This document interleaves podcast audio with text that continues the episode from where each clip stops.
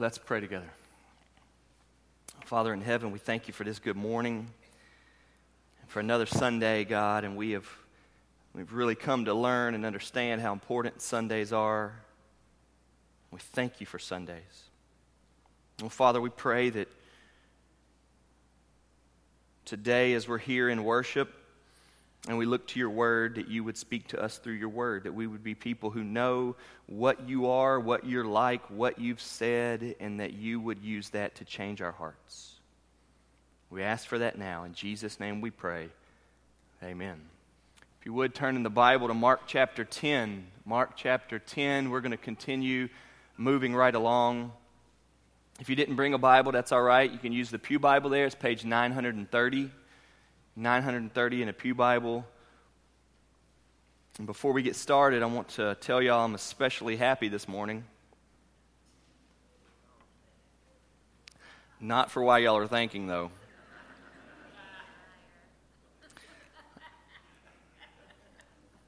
Today is Val and I's anniversary.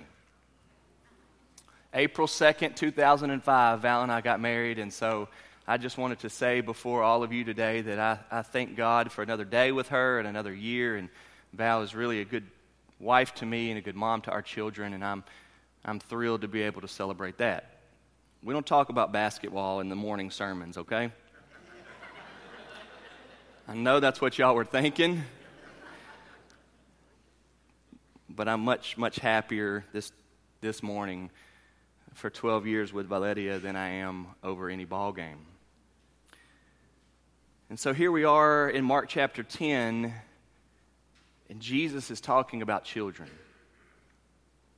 I love it when Jesus gets to talking about young people because that seems to be right in the middle of where I am uh, with young people.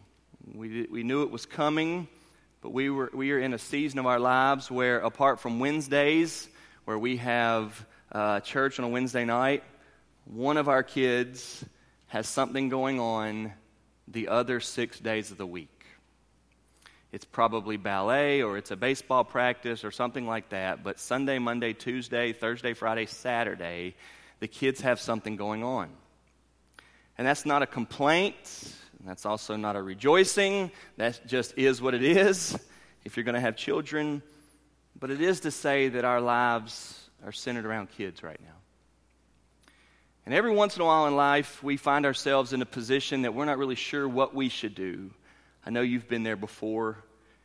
And that's not a good spot to be in. And so I'm thankful, as I tell y'all each and every week, that for most everything in life, God has addressed it. He tells us how we are to look at something and how we are to view something and how we are to understand it. Val and I celebrate 12 years of marriage today, and we are asking God to help us be better at marriage, that I would be a better husband, that she would be a better wife, faithful to God. Parenting is that way as well, is it not? Parenting is hard, and we all know that. And so I'm thankful that here in the Word of God, Jesus brings up children. The past several weeks, we've had some heaviness in our Sunday morning sermons. Three weeks ago, we finished up chapter 9 with Jesus' sermon on the temptations of sin. Jesus got real serious and talked about if anybody would hinder somebody else from believing in Christ, then it would be better for them to have a millstone tied around their neck and they'd be thrown into the sea. That is severe and that is harsh. But so is the perspective or the balance if we're going to act like sin doesn't matter, therefore the Savior of sinners doesn't matter, and just live our lives, then that is tragic. The next two weeks, these past two weeks, my sermons have been on marriage and divorce and remarriage, as it talks about here in chapter 10. And as I've already told you, I had somebody come to me two weeks ago and they said, I'm finding this part of Mark a little bit odd.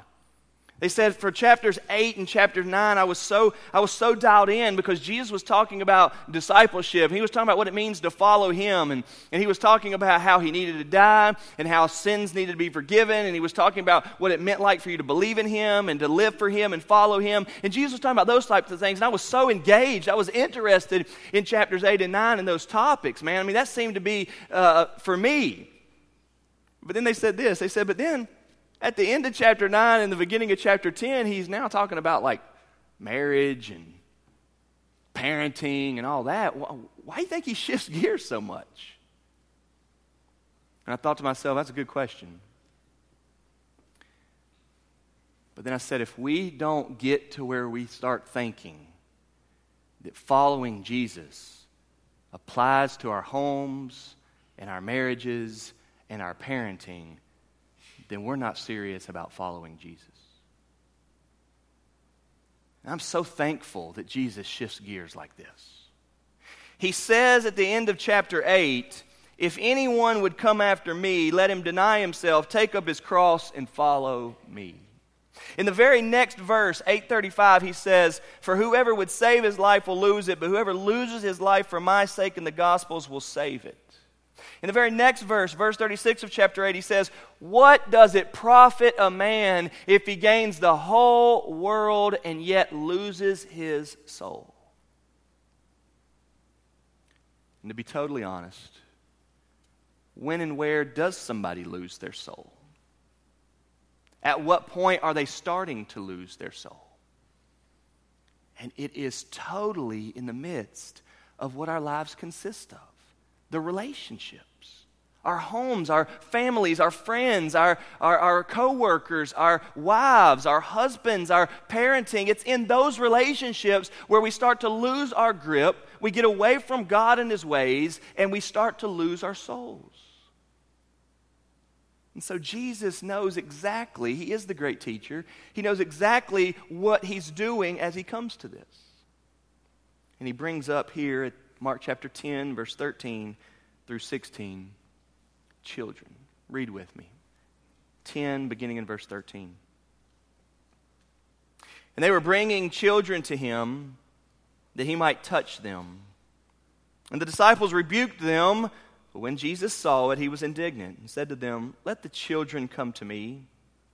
Do not hinder them, for to such belongs the kingdom of God. Truly I say to you, whoever does not receive the kingdom of God like a child shall not enter it. And he took them in his arms and he blessed them, laying his hands on them. Awesome, awesome passage.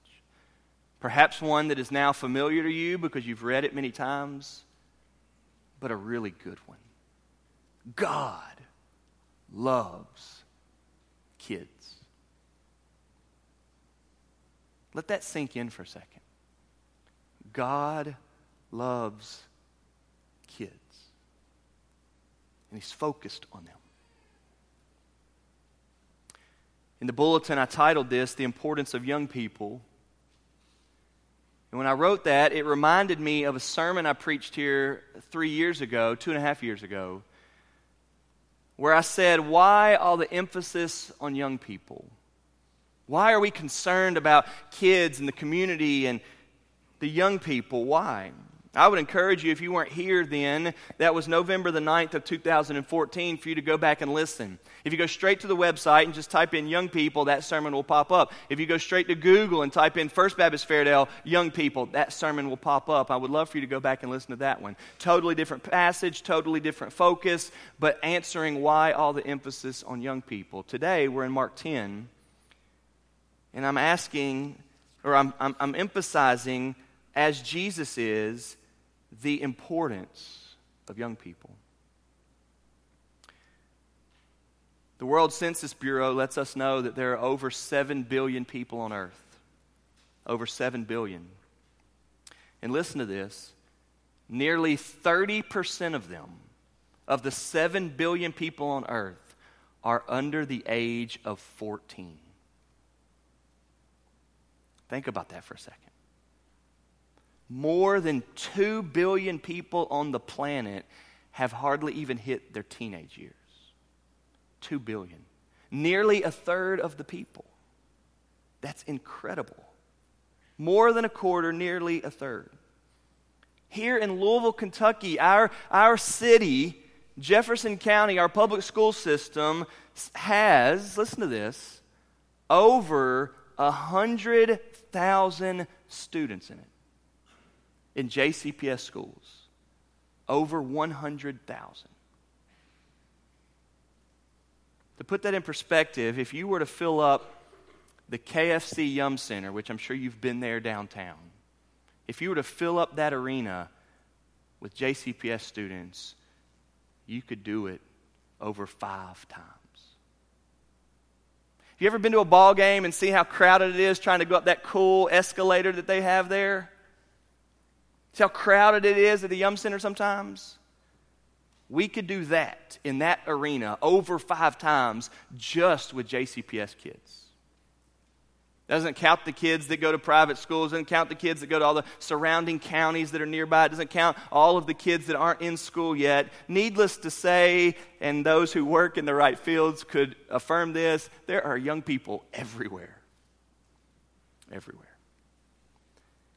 And here we are today at Mark chapter 10, and Jesus is talking about them focused on them, preaching on them, teaching on them. Jesus is putting into perspective in the midst of his ministry, and let me remind you that he only had three years of ministry.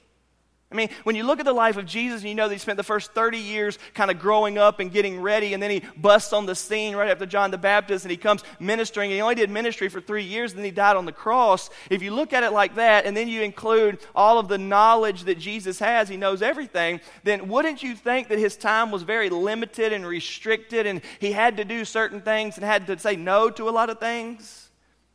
And yet, children were on that to do list, they're on that priority J.C. Ryle says the great head of the church, that's Jesus, found time to take special notice of children. Although his time on earth was precious and grown up men and women were perishing on every side for lack of knowledge, Jesus did not think little boys and girls of small importance. He had room in his mighty heart even for them. They are to be a priority we as a church and we as Christians ought to have them as a priority. So we look here to Mark chapter 10, where Jesus says, Let the children come to me. And let's walk through this passage. The first point that I want to bring out today is that people were bringing. Let's use that word, bringing. People were bringing children to him that he might touch them. This is fascinating.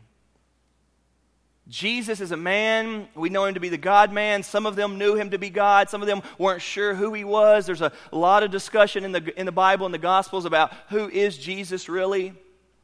But they knew there was something extra or special or fascinating about him. And we find here in this passage that people all over were, were running with their children to get them to Jesus. They wanted him to see their kids, they wanted him to touch them and bless them. The Bible teaches us, if you were to look at the parallel passage in Matthew, that they wanted him to do a formal blessing. They wanted him to put his hands on them and, and say a prayer. This is very common.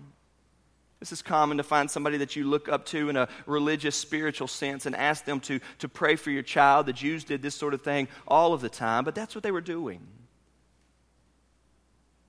But I want to give you thought to this for a second. Why in the world would you go to lengths or efforts to bring your children to something? Why do you go to the extent of including them or involving them or getting them in the process? Why, oh, why would we dare sign up for baseball this season if we know that practice is going to be six days a week? Why would we do that? Why would we get ourselves involved in something that seems to be uh, adding to our lives? They were bringing their children to Him. Why were they bringing their children to Him? Folks, they knew that their children needed Jesus. They knew that. And this is a simple truth, but I want to remind you of how important and critical, crucial this is. People need Jesus, children need Jesus. They were bringing their kids. I want to ask you for a second, very, very practically. I know this wouldn't be like a, a throwing them in the car and rushing them somewhere. I know this wouldn't be a putting them on your back and carrying them somewhere. But, but if I were to ask you if, if you're right now in the process of bringing your children to Jesus, what would you say? Are you bringing your kids to Christ? And if I were to ask you, what, if not, what are you bringing them to? That's a hard question to answer, isn't it? See, so often we find ourselves just doing something and we're not absolutely convinced if it's worth it. We try to diet, we don't see results, so we quit the diet. We try to exercise, we don't see results, so we quit the exercising. Are we bringing our children to Jesus? They were bringing their kids to Jesus, and I like this word bringing. Let me give you this thought. When you know your purpose in life, and you know what you are to be doing, then that is reflected in what you do and how you are living, right? But on the contrary to that, when you do not have a purpose in life, when you ha- uh, do not know what you are to be doing, or when you've lost your way, then that also is reflected in what you do and how you are living. And so I want here today to, to bring to us this great idea that they were bringing people to Jesus. In our call to worship today, we read from Psalm 78. And in Psalm 78, you have this great explaining in the Psalms of the importance of God designing where one generation would pass on God and who He is and His ways to the next generation. But it says there in verse 4 or 5, it says that God commanded the fathers to teach their children about God. It says that in Psalm 78 that God commanded the fathers to teach the children about God. And yet, all the wives right now have their ears perked up because we know, we know, we know that what we call Christian dads are not teaching their children about God. And so they may be Christian or be trying to convince themselves Christian, but are we really doing the Christian thing? Are we bringing our children to Jesus? And it's not because we don't know how to be dads. Let's, let's don't, let's don't beat ourselves down. We know how to be dads. Our kids can tell you right now exactly the right form on a, on a jump shot. They're, they're young, they can't even really make them yet, but they know to keep the elbow in and get their arm up. They know to follow through. They know every bit of that. They know how to get in stance to be able to hit a ball and line their knuckles up and, and swing and extend the arms and on the ball. They know that. Why? Because we've worked on it and we've worked on it and we've worked on it. They can spit out their times tables just like that. They're rolling through them. They're what's nine times eight? What's seven times six? They can roll through them. Why? We've worked on it. We've worked on it. They know that if somebody gives them something, they should say thank you. And if they want to refuse it, they should say no thank you. Why? Because we've worked on it. We know how to do these things. Your kids are already wearing the, the blue shirts or the red shirts, the big blue nation, the go cards. They're so all about it. Why? Because within just a few years, we have convinced them, we have grown it into them, we have brainwashed them to be all about these things. Because we love them and we're so passionate about them and they consume our lives. And maybe it's other things. Maybe it's like how to swing a hammer or how to mow the grass or how to, how to work hard or how to do this or how to do that. I don't know. But we're good at getting our kids to do certain things. The things that really, really matter to us. We're good at bringing them into this or bringing them into that when that thing is really important to us. And to be honest, so so often we think, I'd be so ashamed if my kid couldn't do this. I'd be so ashamed if my kid couldn't do this. And so we get so committed to it. Just think about things like tying your shoes. If a kid can't tie his shoes by the time he's in this or this or that grade, then we know that that's starting to be a little bit odd. And so parents have to get really into, man, we got to work on this. We're going to work on this every single night, tying your shoes until you get it. Or anything like that. But we know the importance of it. We know how to dig in and we know how to look into it if it's important. But here in our passage, we see that they were bringing their children to Jesus. And I want to ask here today are, are we committed to Jesus for who he is? Are we understanding that life or death is dependent upon what we do with Christ. Do we understand that this world will not satisfy apart from Jesus? Do we understand that we are vulnerable without the foundation of Christ? Do we understand that the devil is really, truly wanting to steal, kill, and destroy us right now? And he will succeed at that. Listen to me. He will succeed at that unless our kids know Jesus. This idea that I just want them to grow up and, and be happy and be successful is a straight down, happy go lucky lane of the devil killing, stealing, and destroying you apart from Christ. Stop kidding yourself. We must be about bringing our children to Jesus. J.C. Ryle says we must never allow ourselves to suppose that little children's souls may be safely let alone. Their characters for life depend exceedingly on what they see and hear during their first seven years. Interesting that he's saying this. He's writing in the 1850s. I, I don't know what the age group, what the age range is for when they're most um, impressionable, but he says the first seven years. He says they are never too young to learn evil and sin. They are never too young to receive religious impressions. They think in their childish way about God and their souls in a world to come far sooner and far more deeply than most people are aware. They are far more ready to respond to appeals to their feeling of right and wrong than many suppose. They already each have a conscience. God has mercifully not left himself without a witness in their hearts. Amen. Fallen and corrupt as their natures are. They have each a soul which will live forever in heaven or hell. We cannot begin too soon. Listen to this. We cannot begin too soon to endeavor to bring them to Christ. These truths ought to be diligently considered by every branch of the church of Christ, and starting with moms and dads. Do we want our kids to pull for the North Carolina Tar Heels? Absolutely.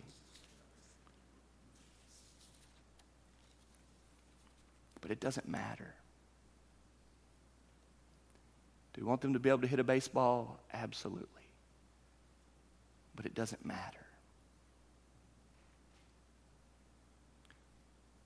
Do we want them to believe in Christ? Absolutely. And it's the only thing that matters.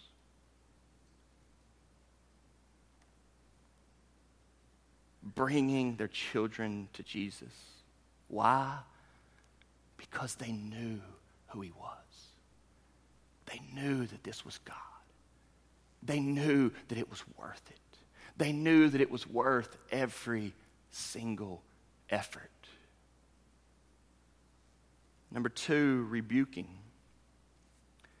They were, they were bringing their kids to Jesus, but look what it says in verse 13. The disciples, those who had spent the most time with Jesus, those who were close to Jesus, were rebuking them. And this is one of those passages, and there are a handful. There, this is one of those passages where you just kind of scour, you just kind of like, oh, goodness. You, you, you frown at the disciples and how much they were, they were off at times. The disciples missed it quite often. And here you have this. You have parents bringing their children to Jesus, and you have the disciples saying, No, stop it. You, you take them back right now. Uh, they don't need to be around Jesus. Jesus doesn't have time for that. John MacArthur said, They are not the ones who get to determine who gets to Jesus or not. They were rebuking people for bringing people to Jesus. In just a little bit, verse 14, he goes on and says that Jesus saw it and he was indignant and said to them, Let the children come to me. And then he has this great phrase that we hear a lot do not hinder them. Jesus is very much so aware that, that our lives often are a hindrance to children. Parents, can we wake up? Grandparents, can we wake up a little bit? There is so much of what we do that is a hindrance to children. And listen to me, I know that you first go through, okay, well, I'm not an atheist and I'm not teaching them about atheism. I'm not teaching them devil worshiping. And that's what you're thinking being a hindrance is. This is not what Jesus is referring to. Jesus here is referring to anything and everything that gets in the way, any way of Jesus. And absolutely, baseball or times tables or homework or schoolwork or anything else can be a hindrance to Jesus. I'm all for you practicing baseball seven days a week, but if your families quit eating together and quit reading the Bible together and quit praying together and quit disciplining our children and quit prioritizing that time, then we've already become a huge hindrance. Perhaps the academics and perhaps the athletics and perhaps all of those things are already a hindrance. Not to mention that we're so busy throughout the week that we don't have time for God or time for church or time for the things that matter. It's a hindrance. And Jesus speaks strongly about this. There is a rebuke going on when something gets in the way of our children coming to Jesus. There's so many times here lately where Val and I have had a little bit of free time and we've said to the kids, hey, what do you want to do? You want to go somewhere? You want to go to the zoo? You want to go play somewhere? What do you want to do? And you know what their answer is? Can we just stay home? Can we just stay here and play for a little bit? Could two happy, striving parents be a hindrance to the gospel? Absolutely, we can. And we need to hear a rebuke from Jesus stop getting in the way. Stop trying to do so many things that are cutting out God working in their lives. Val and I need to hear that. Jesus says that. There's a verse in Judges chapter 2 verse 10 that says this. Listen to me. Judges 2:10. All of that generation also were gathered to their fathers. And there arose another generation after them who did not know the Lord or the work that he had done for Israel. What a scary verse. God had worked so mightily in these people's lives. They had children, and the message was kind of explained to them. They had children, and by the time we got to the grandchildren, it had been forgotten.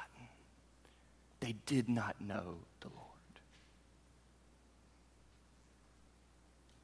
Are we in the way? Has Jesus been cut out? Has family time, Bible reading, praying together, has, has, has disciplining our children, has quality time been neglected? There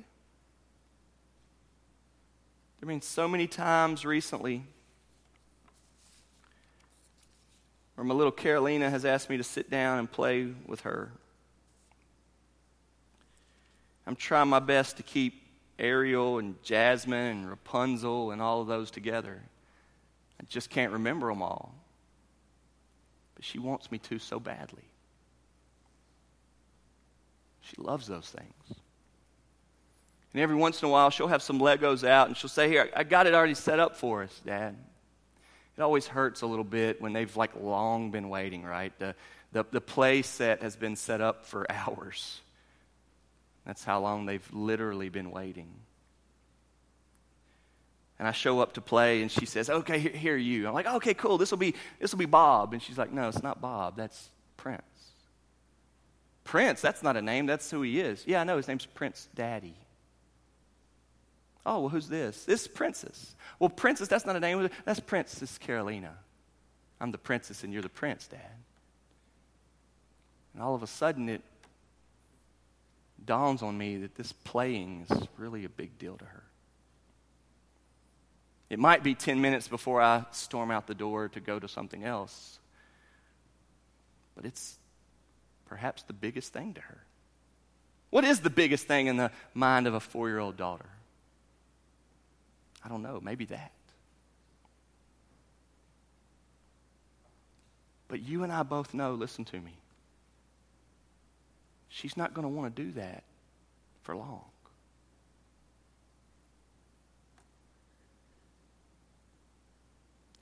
By the looks of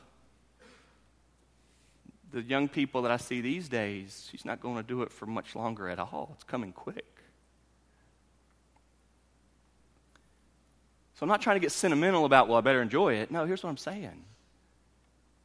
What is she going to like when she stops that? You see what I mean about being a hindrance? When she stops doing that, what is she going to like? Because we find new interests, don't we? When we can't play school ball anymore, what are we going to do? Y'all, this is what it means to parent. We're thinking about that. When you're no longer playing with your baby dolls or you're no longer playing with your Xbox, what are you going to do? What are you going to like? What are you going to love? What's going to excite you? What's your life going to be about? And if we can't answer those questions, and if we are not investing in our children's lives for those hearts, then guess what? It's not going to turn out good. And we realize that they don't love Jesus like they were supposed to have loved Jesus, and then we start saying little things, well, I just hope they're happy. And we realize that that is so weak and shallow. That's not what we want. And we realize ultimately you're not going to find happiness apart from Jesus. So, Jesus, rightly, also rightly, Jesus rebuked them. I know you had well intentions, disciples. I know you did. But stop it. Stop it. Don't let anything get in the way of these kids coming to Jesus. Do not hinder them. Do not stop them. It may seem like our time is pressed, and maybe it is, but it is not too pressed for the children. Now, we know the disciples, right? And we know that they meant well. So let me say another word of caution. Meaning well is not the same thing as following God's ways. Meaning well is not the same thing as following God's ways. And in parenting, folks, we cannot afford to just mean well. We can't just hope that they turn out okay. You can't have no rules and hope they don't get into porn. They're going to be into porn unless something major causes them not to. Can't just mean well and hope it doesn't happen. We've got to be serious about this. We've got to have a purpose in it. commentator says, we may confidently expect Christ's blessing on all attempts to do good to children. No church can be regarded as being in a healthy state which neglects its younger members and lazily excuses itself on the plea, hey, they are just young people and young people will be young, and that it is useless to try to do them good. Such a church shows plainly that it has not the mind of Christ. The mind of Christ is here in Mark chapter 10 that even though the disciples were saying, Stop the children from coming to me, Jesus says, No, you stop it and let the children come to me. Do not hinder them. Do not get in the way. So, in other words, we are to be a church and we are to be a people who, number three, love when children, or people for that matter, belong to Jesus. Number one, bringing. Number two, rebuking. And number three, belonging. Look what it says here in verse 14. Jesus says, Let the children come to me. Do not hinder them, for to such belongs the kingdom of God. You like this word belongs, don't you? I think we do. When little kids are in school, and they've picked up somebody's lunchbox that they shouldn't have picked up or somebody's coat they shouldn't have picked up, we will quickly say, No, that doesn't belong to you. And we use that word, belong. It doesn't belong to you. In other words, that's not yours. So you don't need to be doing anything with it. And yet, this is the very word, belongs, belonging. This is the very word that now our Lord Jesus is using when he's talking to kids. Like they have some belongings, right? Kids have some belongings. They don't have a lot, but they do. They have a piggy bank at home and they're so thrilled about it. And they'll tell you they've got a lot of money because there's some 75 pennies in it. And they're thrilled about how heavy it is and how hard it is to pick up 75 pennies once they've spilt those. And it is 75 different things. And they've got a lot of money. And you can really quickly, well, you can pull a quick one on them when you start trading them for money. But they've got some things that belong to them. But look what Jesus says belongs here. For to such belongs the kingdom of God. Heaven belongs to children and those that are like them. Let that sink in for a moment. In other words, why the importance on young people? Because, church, we've got a lot to learn from young people. Didn't you love it this past month when the story went viral about the two boys in school that wanted the same haircut and they had completely different skin color? Did y'all hear that story? It was actually here in Louisville. It was a national story. It was a dark skinned little boy and a light skinned little boy who were best friends, and one had his head shaved and the other had big old bushy hair. And uh, the boy went home, and mom said, You need a haircut. And he said, Okay, I want to get it cut like my buddies, because if I get the same haircut as him, the teacher won't be able to tell us apart. Y'all have seen that story. It's national viral story happened right here in South Louisville. Really, really cool story. The boy had no idea of the glaring difference that you and I would be so aware of.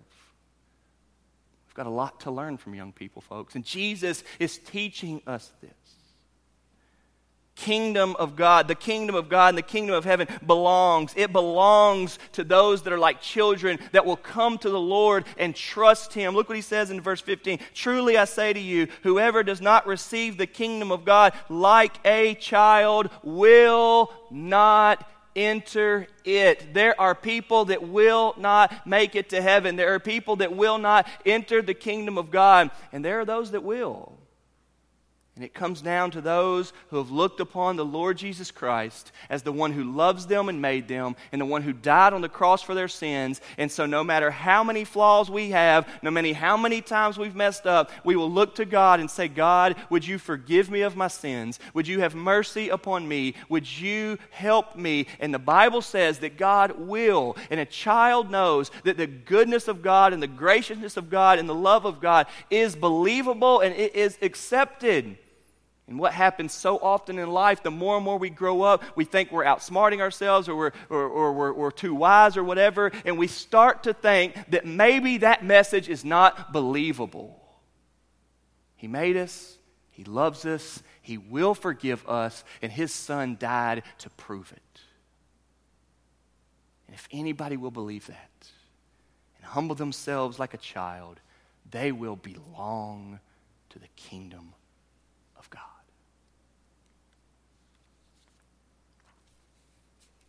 J.C. Ryle says, It is the bounden duty of every Christian congregation to make provision for the spiritual training of its children. The boys and girls of every family should be taught as soon as they can learn. They should be brought to public worship as soon as they can behave with propriety and they should be regarded with affectionate interest as the future congregation which will fill our places when we are dead. We may confidently expect Christ's blessing on all attempts to do good to children. He loves them. He loves them. God loves kids. He loves kids and He doesn't want us to get in the way. He wants us bringing our kids to children. He loves kids and He rebukes us when we are getting in the way or we think that we can do it right, or we're content with the wrong things, or we're well intended in the wrong direction. He rebukes us for that. But then he gives a big, strong talk about what it means to belong and what it means to have blessing. We're coming to the very end of March Madness, and tomorrow it'll all be over. And perhaps the, the biggest story and the greatest story of the tournament was South Carolina Gamecocks and their run all the way to the Final Four and now everybody knowing about their coach, Frank Martin. Just a few weeks ago in a press conference, Frank Martin went off on adults and the way they view children. He said all the time you hear people saying, young people these days, the kids these days, man, the young people these days. He said, what, what are people thinking? He said, since when do adults blame the kids? He said, Kids don't know anything about anything, and you're blaming them. He said, The problem's not with the kids, the problem's with the adults. Adults love to talk about how they worked so hard and they were disciplined and they had to walk to school and they used to get spankings and all of that, and now they do none of that. And People went to work early and learned a work ethic, and now we don't want kids to go to work, and on and on. He wasn't talking about the Bible or Jesus or anything like that. He's just talking about how the problems with the adults. And I liked what he said. You know, right here in Mark chapter 10, who's the problem with? The adults. And we're talking about Peter, James, and John. We're talking about Peter, James, and John, listen to me, who one, listen to me, one chapter ago were on the mountaintop for the transfiguration of Jesus with Moses and Elijah, totally getting the glory of God.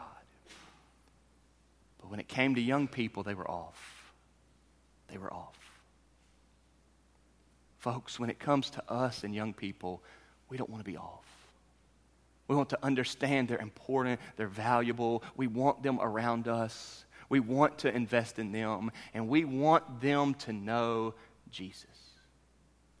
And so may we begin now to prioritize church, to prioritize parenting, to prioritize what is the most important thing. And may God give you grace to do that. And may you know here today that you can't give a kid something that you don't have.